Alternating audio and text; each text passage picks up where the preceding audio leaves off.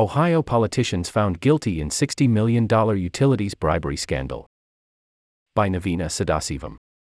FBI agents arrested one of Ohio's most recognizable politicians, then State House of Representatives Speaker Larry Householder, in connection with a $60 million bribery scheme nearly three years ago.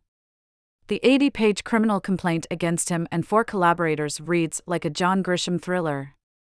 According to the complaint, Householder and the others controlled a slush fund that received millions of dollars from three utility companies in the state. Householder used this money to help elect like minded legislators. In exchange, he helped pass House Bill 6, a bailout law that half the amount of renewable power utilities were required to buy, eliminated energy efficiency measures, and provided billions of dollars to utilities that own nuclear and coal power plants in the state. It was a classic pay to play scheme. Yesterday, a federal jury largely affirmed those allegations, finding Householder and ex Ohio Republican Party Chair Matt Borges guilty of conspiracy to participate in a racketeering enterprise involving bribery and money laundering. The two men face up to 20 years in prison and will be sentenced in the coming months. Larry Householder illegally sold the State House, and thus he ultimately betrayed the great people of Ohio he was elected to serve, said U.S. Attorney for the Southern District of Ohio Kenneth Parker in a press release. Borges and Householder planned to appeal the verdict.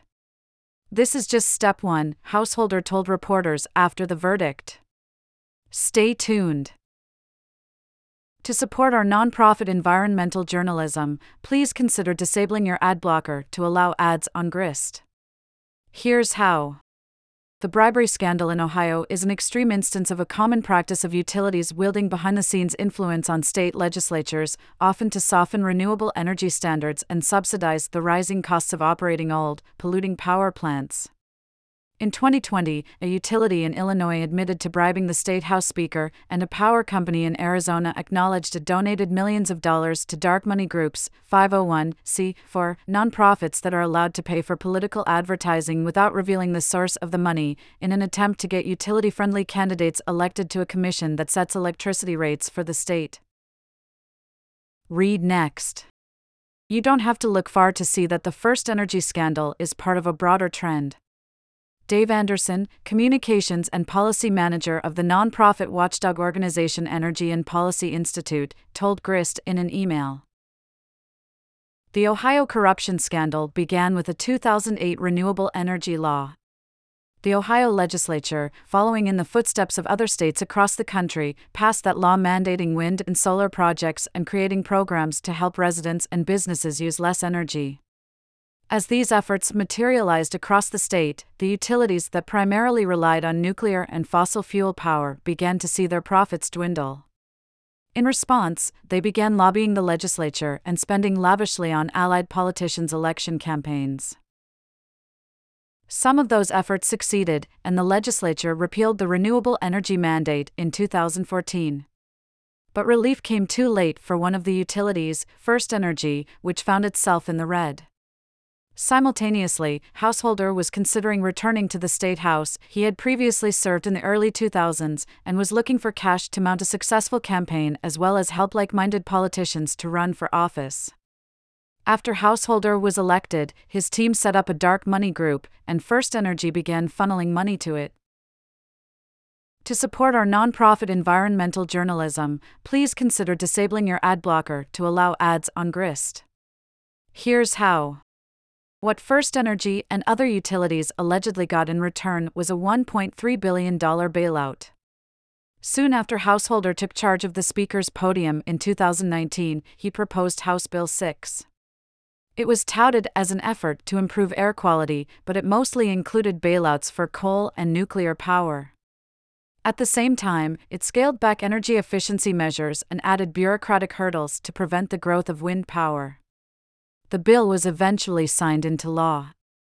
An independent analysis found that it would cost Ohioans $2 billion in excess utility bills and $7 billion in healthcare costs due to worsening pollution over nine years. Despite householders' 2020 arrest and widespread knowledge of the scandal, only parts of House Bill 6 have since been repealed. The ratepayer funded bailout of two coal plants, which could eventually cost as much as $1.7 billion, still remains in effect, and the state's energy efficiency requirements have not been restored. There are still additional loose ends in the scandal. During the course of Householder's trial, First Energy admitted to bribing Sam Randazzo, the former chair of the Public Utilities Commission of Ohio. Neither Randazzo nor First Energy employees have been charged with any wrongdoing, and Randazzo has maintained his innocence. The Ohio State Attorney General has also filed a civil lawsuit against Householder and others seeking damages for the scandal. Separately, the Attorney General has filed a complaint against Householder for using campaign funds for his legal defense. The convictions provide new momentum for the ongoing federal criminal investigation into utility corruption in Ohio, said Anderson with the Energy and Policy Institute. Hopefully, the Department of Justice will follow the evidence wherever it leads. Support solutions based climate news. The only newsroom focused on exploring solutions at the intersection of climate and justice.